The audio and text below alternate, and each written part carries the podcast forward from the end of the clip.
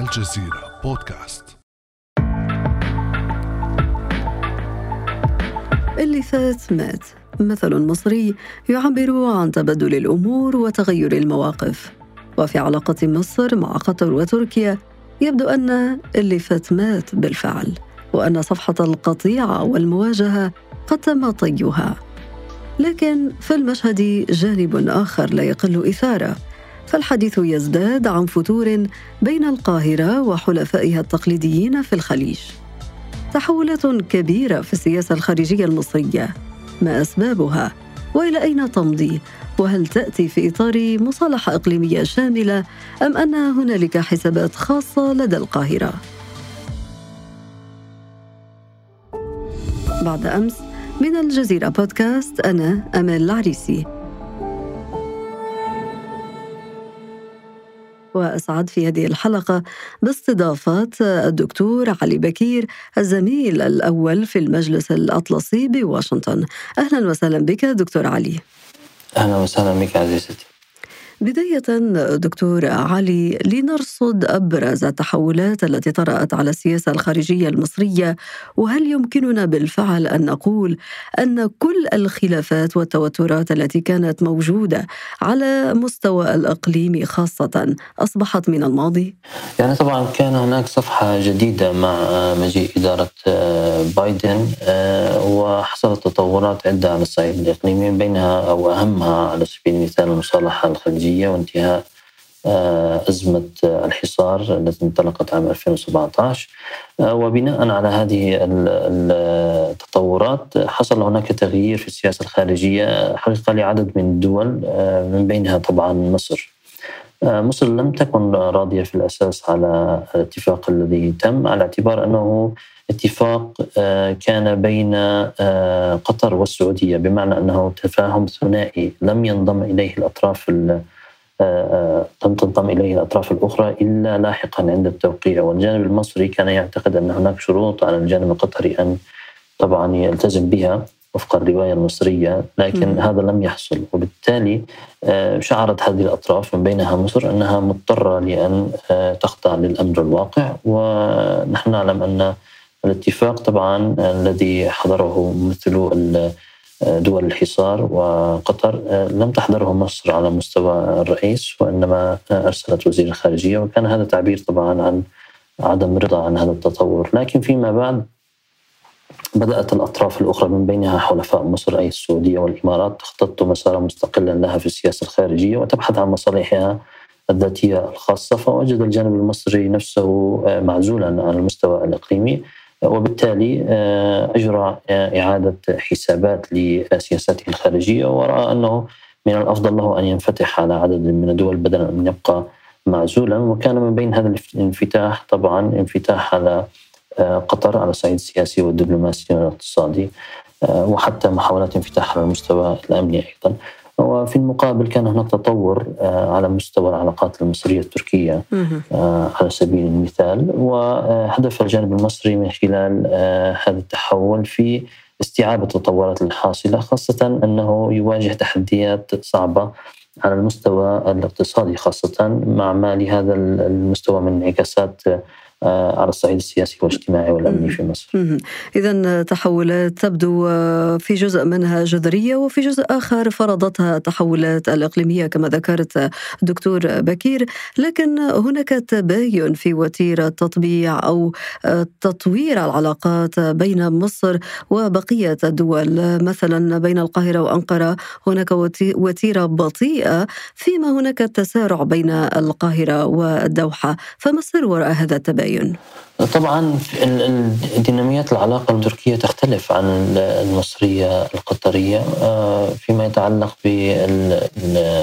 بالأزمة الخليجية آه، المصالحة أنهت هذه الأزمة وبالتالي ما كان موجودا آه، تم طيه وتم فتح صفحة جديدة الجانب المصري أيضا بحاجة إلى تسريع للاستثمارات الخارجية تسريع للمشاريع الثنائية والإقليمية ال foreign direct investment أو الاستثمارات الساخنة التي تأتي إلى مصر. وفي هذا السياق طبعا قطر لاعب أساسي على مستوى الطاقه في العالم وعلى مستوى الاستثمار وعلى مستوى التجارة وله مصالح يعني كبيرة. والجانب المصري أراد أن يستغل قدرات قطر الإيجابية في هذا السياق في أسرع شكل ممكن. بالنسبة إلى العلاقة مع تركيا طبعا علاقة هذه شائكة لها بعد ثنائي يتعلق بشرعية النظام المصري. لها أيضا بعد يعني سياسي ودبلوماسي يتعلق ب استضافة تركيا لعدد من المعارضين المصريين. لها أيضا بعد يتعلق بالسياسة الخارجية والإقليمية لا سيما فيما يتعلق بملف شرق البحر المتوسط وملف ليبيا. وهذه كلها ملفات طبعا شائكة و صعبة وطويلة الأمد. لكن لكن مع هذا كان هناك تقدم يعني وإن لم يكن بالوتيرة السريعة كان هناك تقدم على مستوى التطبيع المصري التركي. ورأينا مؤخرا طبعا زيارة وزير الخارجية آه، سامح شكري إلى تركيا بعد الزلزال. آه، يعني هذه آه، يعتقد أنه سيبنى عليها شيء إضافي فيما يتعلق بتطوير العلاقة ومضي قدما في عملية التطبيع بين البلدين دكتورة علي بكير هل لهذا التطور في السياسة الخارجية المصرية علاقة بفتور الروابط بين القاهرة من جهة والرياض وأبو ظبي من جهة أخرى؟ نعم نعم بالتأكيد يعني جزء منها أنا كما سبق وذكرت يتعلق بهذا الجانب خاصة أن حلفاء مصر أي في هذه الحالة السعودية ومصر كانوا قد اختطوا مسارا مستقلا لهم بعد المصالحة الخليجية وبدأوا يبحثوا عن مصالحهم الذاتية دون مراعاة أو تشاور لنقل مع الجانب المصري الذي كان من وجهة نظر مصرية يعتقد أنه يعني من المفترض أن يتم التشاور معه آه، وهذا الأمر لم يحصل في المصالحة مع قطر ولم يحصل أيضا في آه، السياسة الخارجية التي تم اتباعها فيما بعد من قبل السعودية والإمارات. ثم دخل عامل ثالث على خط التعقيد في العلاقة لا سيما المصرية السعودية لأن المصرية العلاقة المصرية الإماراتية أيضا لها ديناميات خاصة. آه، على على مسار العلاقات المصرية السعودية دخل آه، عامل جديد وهو عامل المساعدات الاقتصادية. آه، وكما تعلمون طبعا الجانب المصري منذ الانقلاب الذي حصل في عام 2013 كان يعتمد بشكل شبه أساسي على المساعدات المالية التي تأتي من ثلاث دول يعني أساسية في الخليج السعودية الإمارات والكويت. وهذه الدول كانت قد أنفقت خلال عقد من الزمن ما يقارب المئة مليار دولار بحسب بعض التقارير لدعم النظام المصري. آه، لكن آه، كما يتبين الآن ومع تصاعد حجم آه، الديون العامة المصرية إلى حد هائل غير مسبوق بلغ حوالي 400 مليار دولار.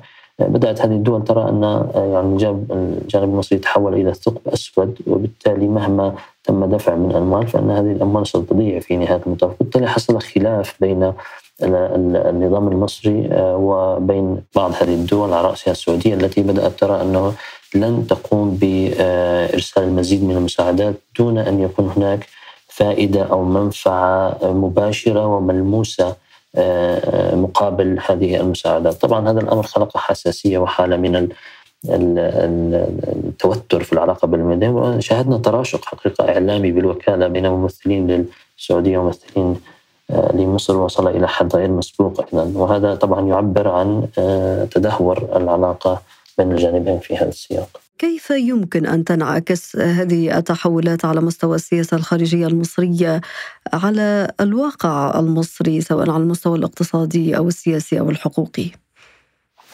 طبعا أنا أعتقد أن الانفتاح الذي حصل على مستوى السياسة الخارجية المصرية بإمكانها أن يساعد مصر إلى حد ما لكن الاولويه كما ذكرت تتعلق بالوضع الداخلي المصري وطريقه إدارة المؤسسه العسكرية للسياسة والاقتصاد. هناك حاجة لعملية مصالحة داخلية حقيقية آه، تتيح لمصر إطلاق قدراتها البشرية واستثمارها وتوظيفها في آه، نهوض الدولة. هناك حاجة أيضا للقضاء على الفساد. هناك حاجة لوقف تدخل المحسوبيات في البزنس وقطاع المال والأعمال و بالتأكيد فصل أو وقف تدخل المؤسسة العسكرية أو سيطرتها على آه، الاقتصاد وإدارة الوضع الاقتصادي والسماح طبعا للقطاع الخاص بأن آه، يأخذ آه، مداه. لكن أنا أعتقد أن مثل هذه الطروحات طروحات مثالية في وضع مصر الحالي. وأنا أعتقد أن المؤسسة العسكرية ستقوم من تلقاء نفسها بمثل هذه الإصلاحات. وبالتالي نحن أمام حقيقة سيناريوهات مخيفة بين الاختيار بين الأسوأ والأكثر سوءا. هل سيقوم أو ستقوم المؤسسة العسكرية في مرحلة ما بإبعاد السيسي على سبيل المثال عن الحكم كبش فداء مقابل إعادة تدوير الوضع الاقتصادي المصري على الصعيد الداخلي آه، هل سنكون أمام انفجار داخلي في حال قررت المؤسسة العسكرية أن لا تفعل شيء وأن تبقي الوضع على حاله؟ هل سنكون أمام آه، ربما آه، ثورة داخلية تغير يعني استراتيجي في في الوضع في مصر؟ هذه طبعا التساؤلات كلها الآن مفتوحة على مصراعيها لأنه لا يوجد على ما يبدو تصور واضح. وصلنا هنا دكتور علي بكير إلى المستوى الإقليمي. برأيك كيف سينعكس هذا التغير في السياسة الخارجية المصرية على الملفات التي تتقاطع فيها مصر مع كل من تركيا وقطر ودول الخليج والتي تختلف فيها من جهة أخرى؟ مثلا على مستوى الملف الليبي شرق المتوسط وغيره. يعني إذا كنا أردنا أن نتكلم عن على مستوى السياسة الخارجية أعتقد أن انفتاحا على آه، الجانب التركي آه، آه، سيؤدي إلى تحولات كبيرة. إذا ما أحسن الجانب المصري استثمار هذا الانفتاح واجرى أيضا تغييرا في طريقة تعامله مع المشهد الإقليمي وفي طريقة إدارته. نحن نعلم على سبيل المثال الملف الليبي هو ملف في غاية الأهمية ليس فقط للجانب التركي وإنما للجانب المصري. لكن إدارة مصر لهذا الملف خلال المرحلة الماضية دعمها المستمر للمحاولات الانقلابية دعمها لحفتر دعمها فيما بعد لرئيس آه، آه، البرلمان آه، دعمها فيما بعد لبشاغة ضد الحكومة المعترف بها من قبل الأمم المتحدة عرقل مسار ليبيا وخرجت في نهاية مصر يعني في نهاية المطاف مصر خاسرة من هذا الصراع الذي جرى حتى الآن. وبالتالي إذا ما أعادت مصر النظر في هذا الملف فربما يتحول من عبء إلى فرصة آه، آه، تساهم في إعادة إسناد لنقل الوضع ليس فقط السياسي المصري وإنما الوضع الاقتصادي. يعني لأن ليبيا في نهاية المطاف دولة غنية بالثروات آه، تحتاج إلى إعادة أعمار، تحتاج إلى بوابات التصدير، تحتاج إلى يد عاملة، تحتاج إلى أن يكون هناك إشراف على طريقة إدارة بعض القطاعات داخل البلاد و في حال إعادة مصر النظر إلى هذا الملف بطريقة إيجابية قد تجد لها موطئ قدم. هناك الليبيون سيرحبون من دون شك بمثل هذا التطور لكن سيعتمد هذا طبعا على سياسة مصر. التعاون المصري التركي في هذا المجال في قطاعات مثل آه، الطاقة أو الإنشاءات أو الطبابة أو الصحة آه، كلها طبعا لها إيجابيات على مستوى الاقتصاد المصري لكن سيتوقف هذا في نهاية المطاف على موقف مصر. أيضا في شرق البحر المتوسط إذا ما أعادت مصر النظر في موقفها قد تتوصل إلى اتفاق للترسيم الحدود مع تركيا وهذا سيفتح أبواب أمامها أبواب جديدة فيما يتعلق بالاستثمار في قطاع الطاقة وربما إيجاد آبار غاز أو أو ثروات نفط جديدة في قعر آه، شرق البحر المتوسط وبالتالي هناك هناك فرص على مستوى الانفتاح على تركيا وعلى قطر آه، نفس الشيء فيما يتعلق بالاستثمار لكن هذا يتوقف في نهاية المطاف على قرار الجانب المصري وضرورة أن يتخذ تحولات ليست شكلية فحسب وإنما جذرية آه، على مستوى إدارة البلاد، على مستوى إدارة القطاع الاقتصادي، على مستوى السياسة الخارجية. في الختام دكتور بكير كيف ترى المستقبل القريب؟ هل نحن إزاء تشكل أقطاب إقليمية جديدة بتركيبات مختلفة أم أن المشهد يتعلق فحسب بانفتاح شامل على مستوى المنطقة؟ يعني بغض النظر آه، عما إذا كنا أمام انفتاح شامل أو كنا أمام سيناريو طب لا أعتقد أن هناك شيء مستدام في الشرق الأوسط فهذه المنطقة هي واحدة من أكثر مناطق العالم آه، لناحيه عدم الاستقرار والتقلب الدائم في الشركات والتحالفات وأيضا كثرة آه، الحروب والأزمات. وبالتالي علينا أن نكون دائما مستعدين للسيناريو الاسوء أعتقد هناك فترة من الانفتاح يستطيع الجميع آه، ملاحظتها. آه، بدأت مع مجيء إدارة بايدن في عام 2021 وهي مستمرة حتى الآن. لكن هناك أيضا تساؤلات عما إذا كان بإمكان هذه الفترة أن تستمر لمدى أطول أو تأخذ شكلا آخر مع مجيء رئيس أمريكي شبيه بترامب على سبيل المثال في الانتخابات الأمريكية عام 2024 بهذا المعنى أو ترامب نفسه. ربما ترامب ربما غيره ربما بايدن يبقى المقصود أن الانتخابات الأمريكية أيضا تلعب دور كبير في التأثير على التفاعلات الإقليمية في منطقة الشرق الأوسط وأعتقد أنها مؤشر إلى أين سنتجه فيما بعد. آه، بناء على النتائج التي ستخرج فيها العام القادم. بالتالي لدينا فترة عام نستطيع من خلالها أن نستغل ما هو موجود لكن فيما بعد سيعتمد هذا على عدد من الديناميات الإقليمية والدولية على رأسها الانتخابات الأمريكية. وأيضا ربما الانتخابات التركية التي ستجري آه، آه، بعد شهرين سيكون لها تأثير أيضا أساسي في التفاعلات الإقليمية والعلاقة بين تركيا وعدد من دول المنطقة من بينها مصر الدكتور علي بكير زميل الأول في المجلس الأطلسي بواشنطن شكرا جزيلا لك. شكرا جزيلا لك عزيزتي. كان هذا بعد أمس.